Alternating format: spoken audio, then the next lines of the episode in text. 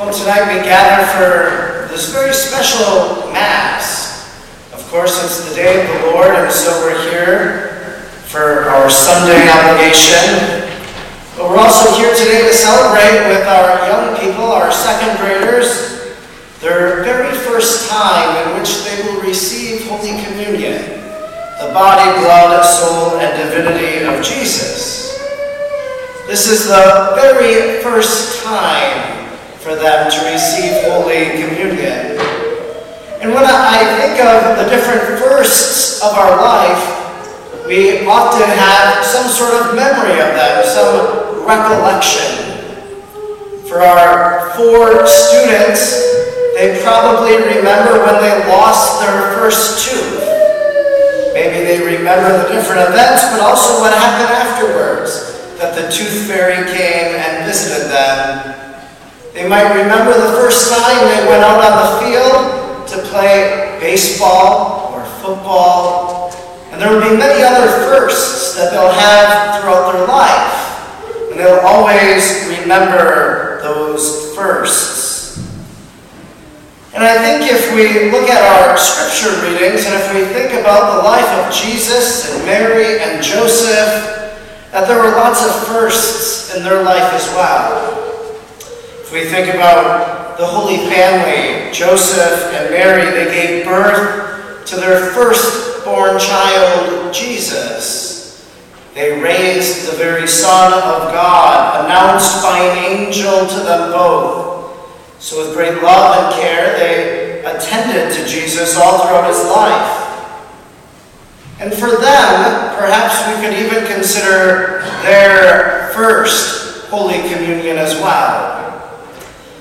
I was speaking once with uh, a Dominican sister of Mary, Mother of the Eucharist from Ann Arbor, Michigan, and we were talking about St. Joseph, and I said something to her, and in effect, she gave a beautiful reflection about the potential moment that St. Joseph maybe received Holy Communion in his life, kind of an anticipation of what Jesus celebrated on the night of the Last Supper. That St. Joseph, as the foster father of Jesus, cared for Jesus, and maybe as a young boy, Jesus in the carpenter's shop, Joseph the carpenter, that as Jesus was making something in that wood shop, perhaps he hurt his finger, it began to bleed, and Joseph, like any parent might do, takes the finger that has the owie and kisses it. And perhaps for him, that was his anticipated moment of Holy Communion. That the blood of Jesus touched his lips in that moment. This was simply for this nun an exercise of her imagination, but it was one in which she saw perhaps how Joseph, even though he dies before Jesus gives us the Eucharist on the night of the Last Supper, how he may have already anticipated and received it in some way. You can also think of the Blessed Virgin Mary. So the month of May, May 1st, is there's a feast of St. Joseph the Worker. That would be tomorrow. And then uh, the whole month of May is dedicated to the Blessed Virgin Mary, and later at this Mass, we'll crown the statue of the Blessed Mother. And one of our First Communion students will do that. But we can also think about the first in Mary's life, maybe her first Holy Communion. And what was that like for her? How did she receive it? One priest whose writings I've read and reflected upon at great lengths, Father Daniel Lord, who died in, 19, in the 1950s, imagined that maybe Mary was the one who was cleaning up the upper room that night.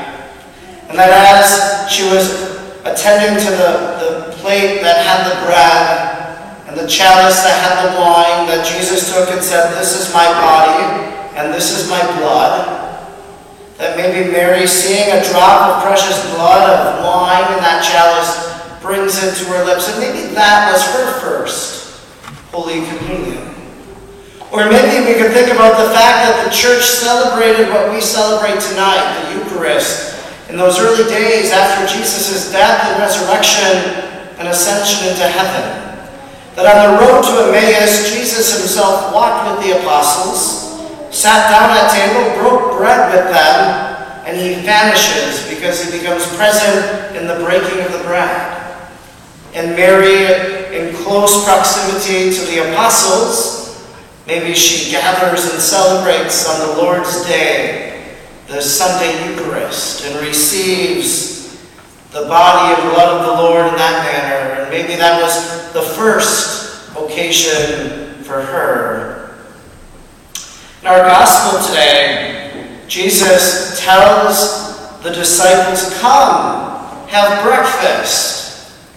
In a sense, today he says to our First Communion students, Come, receive the Lord. Come, receive my body and my blood that is contained in that host today. And then we hear Simon Peter. Jesus asked him a question Simon, son of John, do you love me? And so Jesus says to our First Communion students, he says it to all of us, whatever your name is, son of whoever or daughter of whoever, do you love me? And really the way that he says that to us tonight is when you hear those words, the body of Christ, and you say, Amen. It's like Jesus saying, Do you love me? Because I'm going to give you my body and my blood to eat and to drink right now. And you say, Amen. Yes, Lord, I believe and I do love you. For our First Communion students, this will be the first time that they say those words, Amen, to the body of Christ, of Jesus asking them tonight, Do you love me? And as they continue to receive the Lord, as we do throughout the rest of our lives, that question will continue to be posed to us and to them. Do you love I do love you, and that's why I'm here right now. And that's why I want to receive you. Because Jesus told Peter to feed his sheep, and now that's what happens tonight. That the Lord invites us to this Last Supper which is the first for them, and he feeds us and gives us his very Son.